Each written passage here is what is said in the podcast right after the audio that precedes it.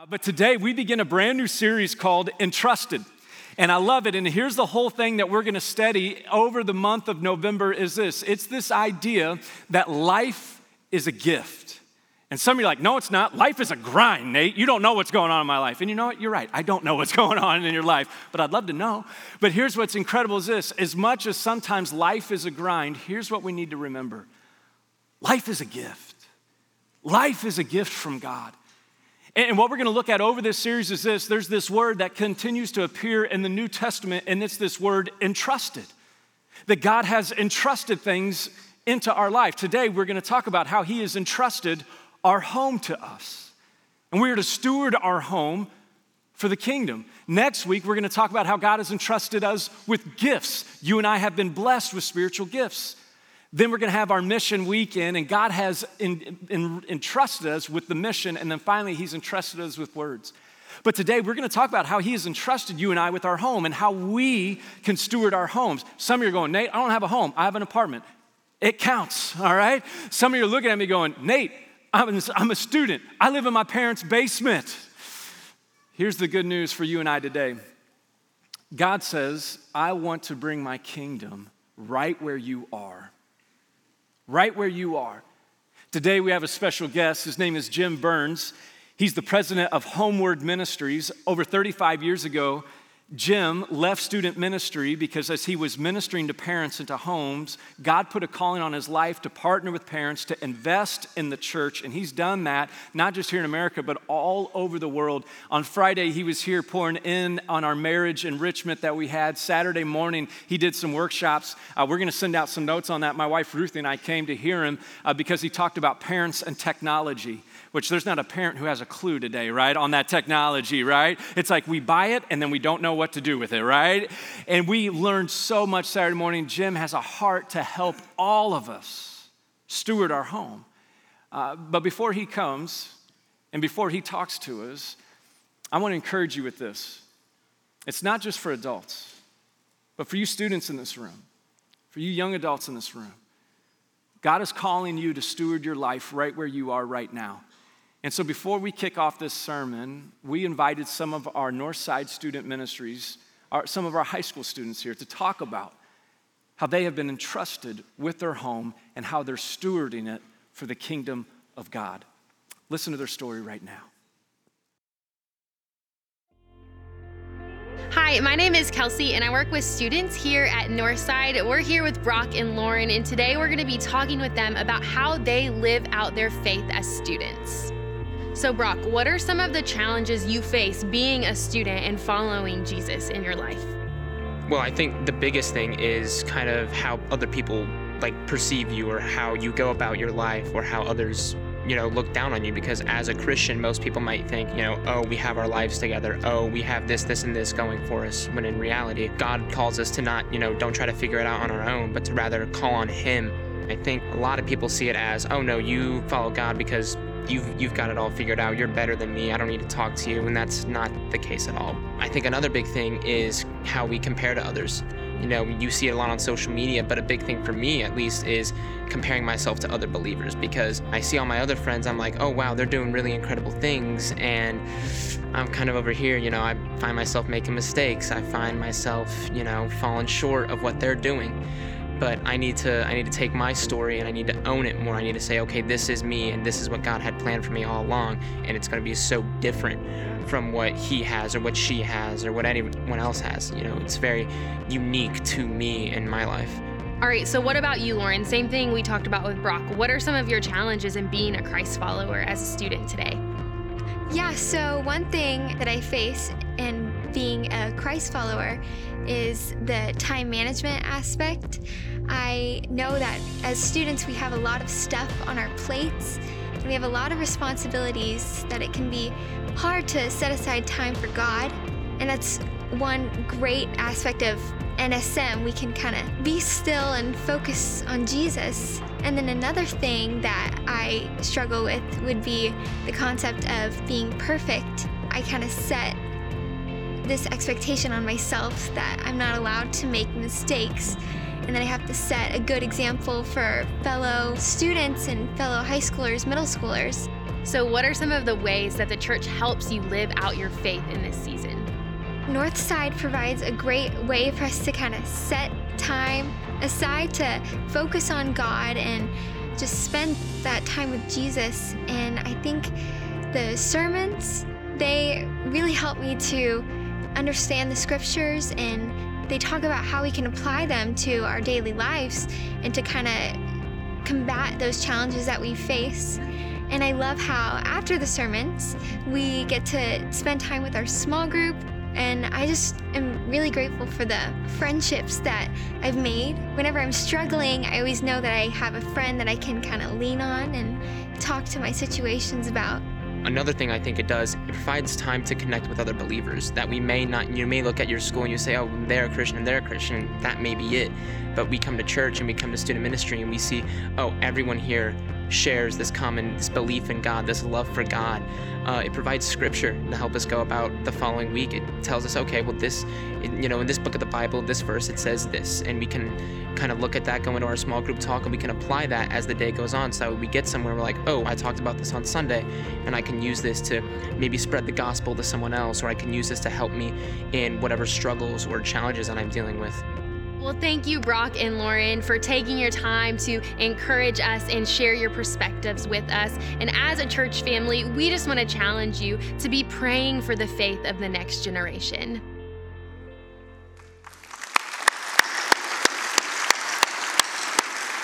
That was awesome, by the way, to hear kids in the midst of a culture that's actually on fire and going a little crazy articulate their faith so well. I've been here all weekend. I love Northside. Honestly, I love Northside. And I appreciate and love and respect so much Nate's leadership here. This is a, a great place, if you haven't figured that out. An amazing place, honestly. Yeah. And it's an honor for me to be a part of uh, Entrusted. You know, when I saw that bottom side, life is a gift from God. No matter where you're at, no matter what you're doing, even when we think about home, we have been entrusted to live out our life from uh, from a God honoring perspective in home, and no home is perfect. And that's what we're going to talk about today. Hey, does anybody know what the number 936 means? Anybody? I think about this number all the time. So here it is.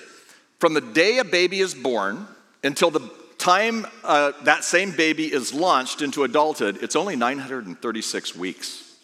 I mean, it's kind of remarkable how fast life goes. So this is James Stephen Ruiz. He's my grandson, and he's my oldest grandson, and he's named after me, and he's my namesake. And my heart, the day he was born, got wrapped around his heart, and today he's seven, but that was when he was 936 weeks from becoming an adult. Today's seven, so he's got 568 weeks uh, left, and I love this kid. This is Emily. She's five. Anybody have a five year old connected to your life somehow? Um, five year olds are awesome. They're a little wild and crazy at times. She only has 676 weeks. Life went by fast for that family. This is Jeremy. Jeremy is 10. That means he's over halfway done. Can you imagine this? That a 10 year old is over halfway done to becoming an adult? But that's the fact. It's going to go by fast for him, it's going to go by fast for his parents. Okay? And then this, of course, is the lovely Ashley. She's 17. 52 more weeks, and she's launched. She's not going to be ready to be launched. She's um, probably still going to say to her parents after she's launched, I'm an adult, but she's probably still going to have her parents paying for the cell phone and, you know, college or whatever. But life goes by fast, and some people see it in moments slow, and others see it all the time fast. But the truth is, is that we're called to be entrusted with our life with God because it's a gift. And I love this scripture, and I think this scripture has really been meaningful to me in the last few months, really. And it goes like this Teach us to number our days. It's actually a prayer, and it might be a prayer that you want to say today that we may gain a heart of wisdom. You want a heart of wisdom with your home, whether you're a student or whether you're the oldest people person in this room? Well, it's a prayer. Teach us to number our days. When I see that thought, I realize I'm entrusted by God to make each day count and to actually make each day count with my family. And I think that's kind of a message that we need to learn today. But life does go by fast. I want to show you a, a, video that I was a part of helping create, and it's a, it's a video that reminds me how fast life goes by. Here, take a look at this.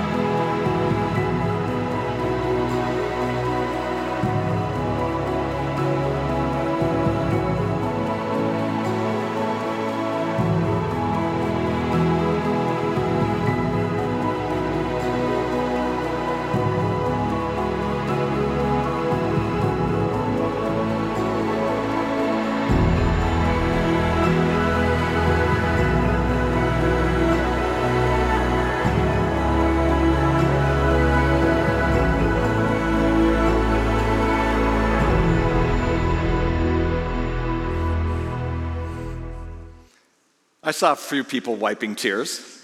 You've experienced it, or you're in the midst of experiencing something like that. It's just a phase, but we've got to experience it all. And we want to experience it all. And we have to understand that God, in all of His sovereignty and in His wisdom, entrusts our home with us. That's amazing because we're His children.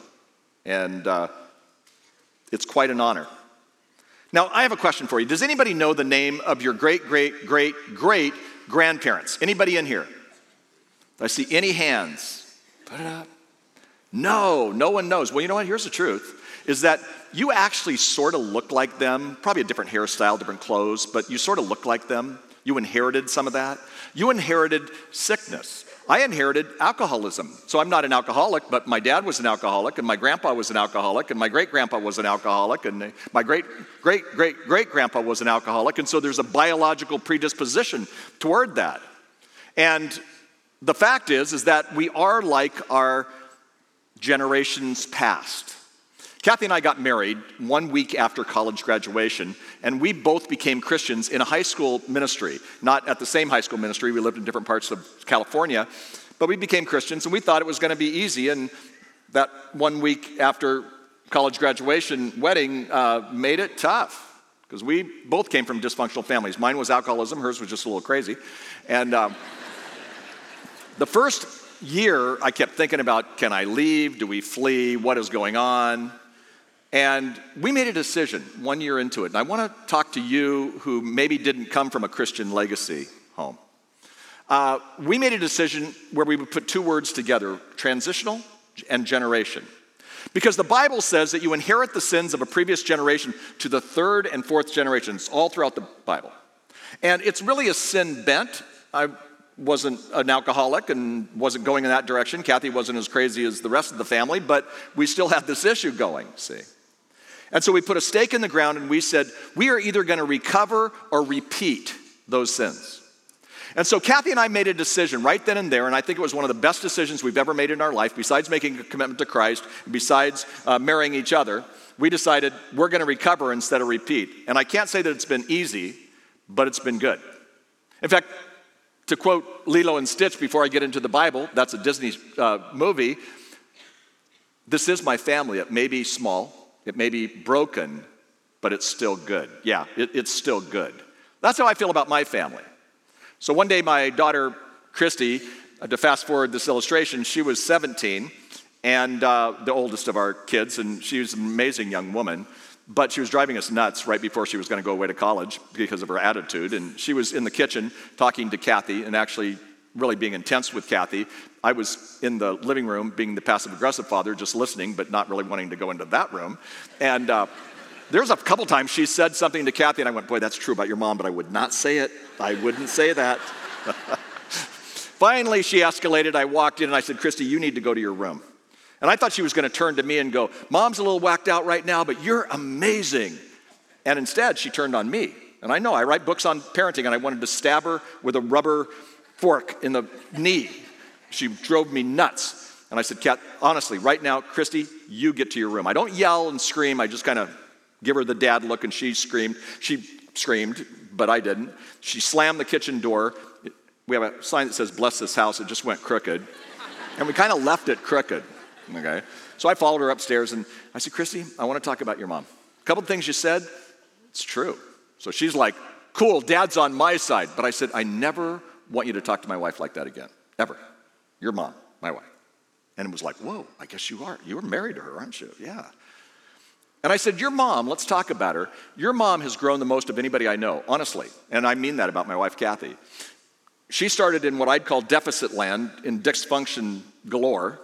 And I said, And mom has grown so far because of her faith in Christ. And mom and I made a decision long before you were a spark in our eye, and that was a little bit sarcastic at that moment. And I said, Your mom took the burden of dysfunction, and she can either recover or repeat, and she chose to recover, and she's doing a great job recovering. She's not perfect, and I'm not perfect. But I said, Christy, the Bible says you inherit the sins of a previous generation to the third and fourth. She knew it. And I said, So mom starts here and she goes to here so that somewhere you can start someplace in the middle and you can go farther than mom and dad ever would. And we're watching this watch play out before our eyes because we, we were able to change the trajectory for our three daughters. I have three daughters, no hormones or drama in our life, of course. Uh, but I, I want to say that to you when you understand that you're entrusted by God with your home whether you're a student again, or whether you're the oldest person in here, you still got a home, wherever you are. Like you said, it's not a, a, a, we don't define home with an apartment or whatever. Home is where you are. And you're entrusted with that. And it's important for us to understand that in a big, big way, and we need to make each day count and each make, make each day count with our family. So, another question for you What is the most often quoted scripture in the Bible? This should be easy. John 3:16, for God so loved the world. No. I just it felt good saying this to you. You're offended. I'm so sorry, but I got the answer. You'll just you keep listening. Another one. What is it? Psalm 23, a great scripture. I even thought about that one as, but you're wrong. Thank you for not being as dramatic as this guy. Right here. Joshua 24 15, give it to me. I'm not even sure I know that one. Oh, oh, of course. As for me and my house, we will serve the Lord. I, I want to say it's true because you're just a wonderful person compared to that guy, but you're wrong. Oh, no, you're saying she's not. Okay, well, I'm not getting in a family feud right now, okay? You needed to be at the marriage conference on Friday. Jeremiah 29 11. For I know the plans for you. Yeah, great. We could go on all day, but you're wrong. So I, I, actually, I actually know this, and it's kind of a trick question because in every Orthodox Jewish home today, they said it when they got up. In every Orthodox Jewish home, they will say it tonight. And they have been saying it for past 4,000 years. It was written in Deuteronomy, but it was also orally talked about before that. And this scripture, which is called the Shema, the Shema, by the way, is in Hebrew, it just means to listen. It's the roadmap for the Hebrew people for their life and for their family. Please hear that because this is going to be for us too, because we've been entrusted with the Shema too. The Old Testament's, you know, our testament too. And I want you to know this Jesus, no doubt in my mind, Jesus heard this scripture before any other scripture because when a baby is born, typically it's the mom, sometimes it's the dad, but typically it's the mom, lifts the baby and quotes the Shema obviously in Hebrew, um, to the baby. And so Jesus' first words that he would have heard from Scripture was this incredible Scripture. So let's look at this and let's see how it applies to our life. Now, remember, in the Hebrew, and you're not going to do this, but in the Hebrews, when they quote this, and they all know it by heart, but when they quote it, they stand because it's their Holy of Holies. So understand this. This is a big deal, okay? So let's take a look at the scripture. It says, Hear, O Israel, the Lord our God, the Lord is one. Love the Lord your God with all of your heart and with all of your soul and with all of your strength. So, in other words, What they're saying is, again, talk about putting a stake in the ground. Loyalty and fidelity to God is what people stand for. And so, really, when you're looking at your priorities, loyalty and fidelity to God is what you want, and it's also what you, what you want for your family. Okay? So, loyalty and fidelity to God. Okay, and we know that scripture. Again, John 3:16, by the way, is the one I would have probably said too. I'm, I still love you, and you're okay, but uh, you were just you were just wrong. Okay, we can talk later if you want to, if you want to beat me up. It goes on to say, and listen to this these commandments that I give you today are to be written on your hearts, impress them on your children. That's actually the experience that you just had. I was thinking about those kids and I was thinking about that film and you know some of those kids are what 936 now they're at 836. Some of them were you know still had some time, but really truly we're to impress it's what baby dedication is about. We're, we're to impress them the words of God. We're to live it, impress, live, impress. That's what we're called to do. We don't have to be perfect to do that. In fact, if you're perfect, you're the only one. See? And so, again, we're called to do that. And what this teaches us is how we transmit faith and love, and we do it from the home. And so, what's fascinating about it is a lot of us say, well, we do it at church. We do do it at church. That's the beauty of this church. It's an amazing church that cares deeply for families, cares deeply for kids. Look at how articulate those kids were. But it's not where it begins. It begins in the home, and it begins intentionally in the home. And so, what you're doing here is you're, you're transmitting faith. When people say they become Christians, a lot of them don't say it was at a crusade. Many don't say it was at church. Many say it was from family. It was a praying grandma. It was a mom or a dad. By the way, the most influential person, research says, in a child's life is mom. And dads, we're second. We need to kind of strengthen it a little bit. We could do a little better job, okay? Grandmas and grandpas are next. It's not the church. Then friends and peers, then the church. So again, we're called to live it out, impress it on our children. But it even tells us how to do it. See, this is the Holy of Holies. This makes sense. Look at this scripture. Talk about it when you sit at home and when you walk along the road, when you lie down and when you get up. So, what's fascinating about that, and keep the scripture up, what's fascinating about that is we're to talk about it at home. Christ is welcomed in our home. God is welcomed in our home. And it goes on to say, uh, when you walk along the road, that's when we drive because they didn't have cars. When you lie down, right before you go to bed, when you get up. So you're bringing Christ into the home. Um, this is sometimes confusing to some of us because are we supposed to you know, turn our home into a monastery? Not necessarily. But we do want to welcome God. And it actually goes on to say, tie them as symbols on your hands, which means take God to work, bind them on your foreheads, which means take God into your mind. It goes on to say, and I love this little section right here, and it's the last part of it. It says, Write them on the doorframes of your houses and on your gates. We don't do that, but Jews do. I've got some friends in Israel right now, and in every hotel that they're in, no doubt, at every door, there's something called a mezuzah. And you can Google me and kind of learn the mezuzah thing. It's kind of cool. We have a mezuzah in our house. We're not Jewish, we don't have a Jewish background, but we just think it's a cool thing. And it's a symbol on the home of every Jew, and it would have been on the home of Jesus and before Jesus. But it was this mezuzah, and inside every mezuzah is the Shema. And so it's pretty powerful, right? And again, this kind of instructs us, instructs us how to understand how we are entrusted by God to live out faith in the home. Now, Jesus, I mentioned. So he would have seen this, it would have been his big deal. But you know, he was always being tested. And so 30 years later, from the time Mary would have, you know, cradled him and, and spoke the Shema to him, he was being tested. People were always trying to get to him. And so this scripture is found in, in Matthew, and it may be more familiar to you. And it says at the beginning, Teacher, which is the greatest commandment in the law? Well, they all had the same commandment of the law that was the greatest. It was the Shema. So, depending on how Jesus answered that, they were going to decide if Jesus was one of them. And he answered it correctly. He said, Love the Lord your God with all of your heart and with all of your soul and with all of your mind. And they kind of went, Oh, well, this is maybe a little confusing because he must be one of us because he's answering it like we all do. It goes on to say, This is the first and greatest commandment. So they all went, Okay, well, you know, he answered it right. But then Jesus did something remarkable, and you see this all the time in Scripture. Jesus did something radical. He, he changed the Shema. And this next part isn't in the Deuteronomy, it's actually in Leviticus 19:3. He would have known it by heart, of course, and he said this, and this is what we call the Jesus Creed. And the second is like it love your neighbor as you love yourself. All these commandments are wrapped up uh, together here. So it says all the law and prophets hang in these two commandments. So, how do you live your life? How do you live your family's life? For us, we actually have what's called the Jesus Creed. We have it in our, you know, in our home.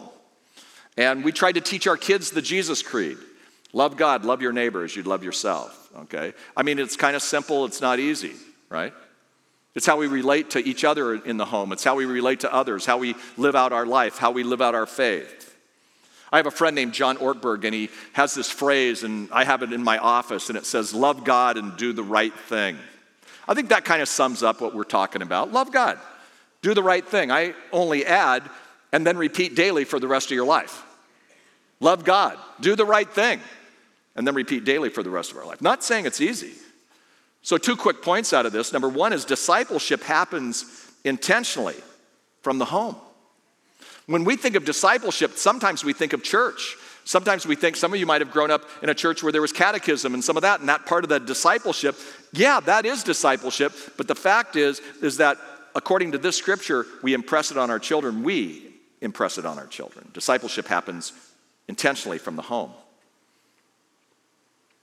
There's a scripture in 2 Timothy 2 2 that says, And the things that you have heard me say, Paul speaking, in the presence of many witnesses, entrust to reliable people who will also be qualified to teach others also. That pretty much backs it up. What I've learned, now I'm going to teach to my kids. I'll have to do it at age appropriate. Now, we started in our family, we didn't do devotion. We weren't from a Christian home, so we didn't know how to do this stuff and it was awkward. And you know, then we'd you know we'd have tension in the home, or there'd be emotion or tra- you know drama or whatever, and then we're going to do family devotions, right? So we started doing family devotions uh, kind of later. Our kids were nine, seven, and five, and. Uh, so I would do them.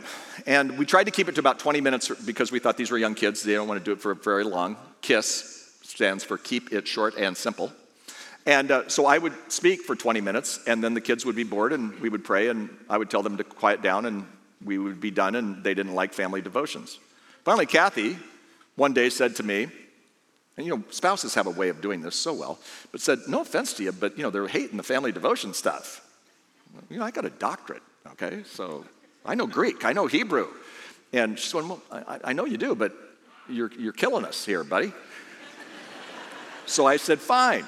You, you be in charge. So that night she said, Hey guys, we're going to do a, a, play. She doesn't say family devotions, and she literally brings out chocolate and red vine licorice. That's cheating because the kids are like, Awesome. So, chocolate, red vines, and uh, she goes, We're going to do a play. Choose the play. She brings out a Bible story book, and so the nine year old, Christy, she moves to the first page. It's Adam and Eve. We'll do this one. And then they get in a fight because nobody wants to be Adam. I mean, they're little kids. They are girls. They don't want to be a boy. And finally, I just said, Look it, Christy, you are Adam. You're older than the rest. And she goes, Can I draw a mustache? I went, I'm sure he had a mustache. Absolutely, you can draw a mustache. Later, we found out it was a permanent marker mustache, which was a problem for the next day at school, but another story. then we have the other two, and they get in an argument because they both want to be Eve. They didn't want to be, no one wanted to be the snake. They said dad could be the snake. So Nate, I, I want to apologize because I, I, I tweaked the Bible. Just, just, I knew I was tweaking it when I did it, so forgive me. But what happened was I said, okay, Rebecca, you are Eve, and Heidi, you are Yvette, Eve's little sister. Kathy goes, That's not in the Bible. I go, I know, but we're desperate and we need to get rid of this, you know, as I'm eating another chocolate and eating some red vines. So they go into the soundproof booth. Christy comes out, she's in a flowered shirt. I said, Why are you dressed like that with her ridiculous mustache? And she said, you know, Garden of Eden. I mean, Hawaii in her mind is, you know, the Garden of Eden, so she's dressed like a Hawaiian hula dancer, kind of. Well, speaking of Hawaiian hula dancers, Heidi comes out at five. She is in a Hawaiian hula dancing skirt that we had bought when she was three. She's now five, so it doesn't fit her, but you can see her pink panties right here, and she has two coconuts just dangling right there. So, so I do what any loving father would do for a five-year-old is I went to put the coconuts back in the strategic spot, and at that point, one is on the shoulder and now one is going past her knee. And she says, Is it time? And I said, Time for what? She goes, I'm supposed to do a dance. And I'm going, I'm sure Eve's little sister, did a dance. So she did the little hukilau and she did this thing, and then we clapped, and she thought she was done with the whole deal. I'm like, this is really spiritual, Kathy. You're doing like awesome here. As I'm eating another chocolate. Rebecca comes out. She's kind of our defensive child, and she has no clothes on whatsoever. She is stark naked, and she just stands like this with her hands on her hip and waits for us to say something. So I said, Well, tell us about what you're uh, not wearing. And she said, It's right here in the Bible. Eve didn't have any clothes on. Went, That's true. But if you ever do this at church, this play, you need to wear clothes. I mean, she even has like leaves and strategic spots on her, okay? So, you know, they acted out the play and it was, it was good. But you know what? It changed our family's life because we started doing 20 minutes a week. I'm not saying a day. I'm not saying we were doing heavy Bible study or looking in the Greek or the Hebrew. What we did was we started realizing it was our job to do that. And it worked. Not perfect, but it worked. And the kids then, as they got older, they kind of took over some of it. And again, it was, it was fun. It wasn't always spiritual. We had arguments in the middle of it at times. I mean, it just, it wasn't perfect, but it was bringing the love of God into the home. You do your best you can. So, another part of this idea of discipleship is that we are responsible for teaching morals and values. So when you think, yeah, we want to teach the stories of the scripture and we want to teach principles of the scripture in the home, but we also want to teach morals and values. We're all uptight about what's going on in our culture. We should be. It's nuts. But some of us don't do anything, but sometimes we complain. I, I want to ask you a question. How many of you received good, positive, healthy sex education from your parents when you were growing up? Put your hands up. One, two, three. This is not good. After Entrusted, Nate's doing a series on sex education for adults because you all are in trouble, okay? I can see about five hands. Amazing. Well, here's the, here's the deal. All research says this that the more positive, value centered sex education kids receive from home, from their parents or grandparents, the less promiscuous they'll be and the less confused they'll be. But it doesn't happen. It didn't happen with you. So we need to change that and help our next generation be less promiscuous and less confused, not by preaching and lecturing at them, but by bringing morals and values. And I'm not just talking about sex education. See, that's our job. Is it awkward? Sure, it's going to be awkward. My daughter said, Dad, you speak on this to students all over the country, and when you started talking to us about it, your bald head sweat and your ears turned red, and you stuttered. I get it. But that's what we're called to do. So, secondly, discipleship happens after or when parents and grandparents lead. I was talking to a woman yesterday at the, at the parenting seminar, and I said, You know what? You, you can't be her best friend. You got to lead. And lead doesn't mean to be angry and to be, you know, you know, all screaming and yelling. It just means lead. How do we lead? Well, here's good news you lead with integrity. In fact, the Bible says that whoever walks with integrity walks securely. And I think kids who will be secure will have parents and grandparents and aunts and uncles and Sunday school teachers and anybody else who are people of integrity. Integrity just means to be authentic, to be real. And that's what we're called to do. Be integrity, to, to, to have integrity if you're married with your marriage. Have integrity with what you do. Secondly, we're called to lead with margin. You know, I think one of the biggest problems in America is this breathless pace in which we live our lives. You go, that's a part of being entrusted, you know, to, to live our homes the way God would want us? Yeah, I think we got to be careful with that. In fact, a friend of mine named John Mark Comer, who actually Nate reminds me of, he's a young pastor doing great things. He's in Portland, Oregon. But he has in one of his books, he says this hurry is a form of violence to your soul. And what I find is that overly busy families are often broken families, and overly busy Families have broken marriages sometimes. And sometimes we're not connecting because we're overcommitted and underconnected because we're just so busy. Somebody once said to me, if the devil can't make you bad, he'll make you busy. And I know that when I am busy, then things don't go as well. You had a, you had a message on being dangerously tired. And a lot of you would have resonated with that because we're just so tired spinning all the plates, right? I have three questions that I ask myself, and I pretty much know if I'm too busy, I don't answer them very well. One is Do I like the person I'm becoming? Do you like the person you're becoming? Because a lot of times we don't like the person we're becoming if we're just too busy. See. Secondly, is the work of God I'm doing destroying the work of God in me? Another way of saying it is is my heart for God growing or shrinking? I find that my heart shrinks when I'm busy, even sometimes when it's kind of successful, if, if, you, if you would say. But that's a good question to ask yourself a lot. Again, maybe you're, maybe you're having trouble with margin. And then the last one is the one for me, the biggie. Am I only giving my family my emotional scraps? Am I only giving my wife my emotional scraps? Because if I'm so busy that I'm giving scraps to Kathy and I'm not giving scraps to you, what is that all about? See, but it's because I'm too busy. Now, I'm not saying we all move to Montana and live in a, you know, a, a commune. I'm saying we figure it out here and now. I was speaking at the Promise Keepers Pastors Conference a few years back in uh, Diamondback Stadium in Arizona. And I was talking to a man named Jack Hayford, who is a total hero in my life, and he was the master of ceremonies. And I said, Jack, what's the secret to your leadership success? This is a pastor of a mega church. He's on television. He writes books. He's the president of a university. He um, is the president of his denomination. So, what's the secret to your leadership success? And he said, You know, Jim, I had to say no to good things to say yes to the most important things. I said, Well, Jack, help me understand what are the most important things? He said, It's my relationship with God, it's my relationship with my wife. He just lost his wife to, uh, the, you know, she died. He's in his 80s. It's my children. It's my grandchildren. He named his children and grandchildren. You know what? He had this perspective. I don't even know if he knew he was telling me that perspective. He'd been entrusted by God with a lot of things and a lot of beautiful responsibilities, but nothing more important than his right relationship with God and his right relationship with his family. I think we lead from an eternal perspective, thirdly. And when we do that, it's what this series is about being entrusted. So we're entrusted with our home and we lead from an eternal perspective. Hey, home is hard. You know, we work like crazy and then it's Thursday night, we get the kids to bed if you have uh, kids, and then you go, whoa, we got to do this again tomorrow. And the next day and the next day. I get it. But can we take a step back and lead with the eternal perspective? Would we make some different parenting decisions? Would we make some different grandparenting decisions? Would we make as students some different decisions to prepare us for family and home? I think we would.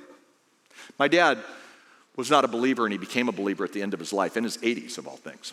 And uh, he, he fell on a walker accident and broke his hip. And I was in the hospital with dad talking with the doctor because he said, Bob, I can, his name is Bob, I can, I can fix your hip. We can, we can do your hip, but if we do your hip, I'm afraid you wouldn't get back up. And so if you can't get up, you're going to die of like pneumonia or something else. And my dad said, I want the hip fixed. I went, okay. He said, okay. So they fixed the hip, took him into convalescent care, and he never got up. So he, he was there and he was going into hospice, had moved into hospice. They said he probably had about two weeks to go. They'd taken him off of every, all the activities and whatnot. I mean, he had a bedpan. And it's just me and dad. And I said to dad, I said, Dad, um, how's it going? And he goes, it, it's going good. I'm, I'm going, I'm doing well.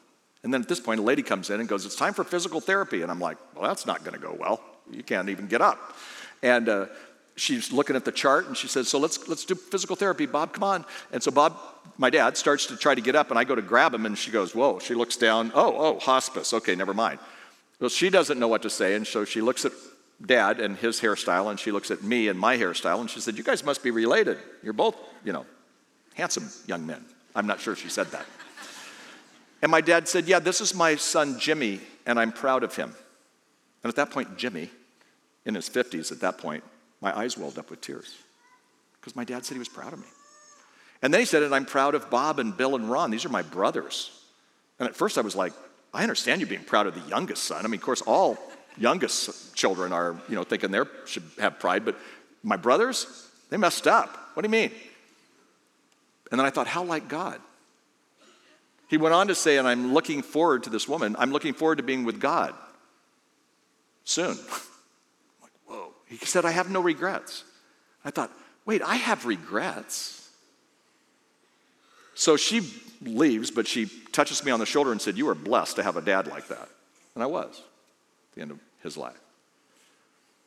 So I wanted to give him another chance to throw the brothers under the bus. So I said, Dad, you said you were proud of us. And he said, I am. I'm so proud of you, Jim, and I'm proud of Bob and Ron and Bill. And again, I thought, how like God. And then, and then I said, Dad, you said you had no regrets. I mean, Dad made some decisions in life that weren't, that were regretful. And he said, Well, that's more your business, me being in ministry, than, than me, but Jesus forgave my sins, right? And because he forgave my sin, why would I regret? And at the end of my dad's life, all he was thinking about was a right relationship with God and a right relationship with his loved ones. He had his priorities straight. He might not have even known the Shema, but that's what he was doing. What I want to say to you is God loves you and he's proud of you. He has a picture of you in his wallet. You're his child. Sam said a scripture about that.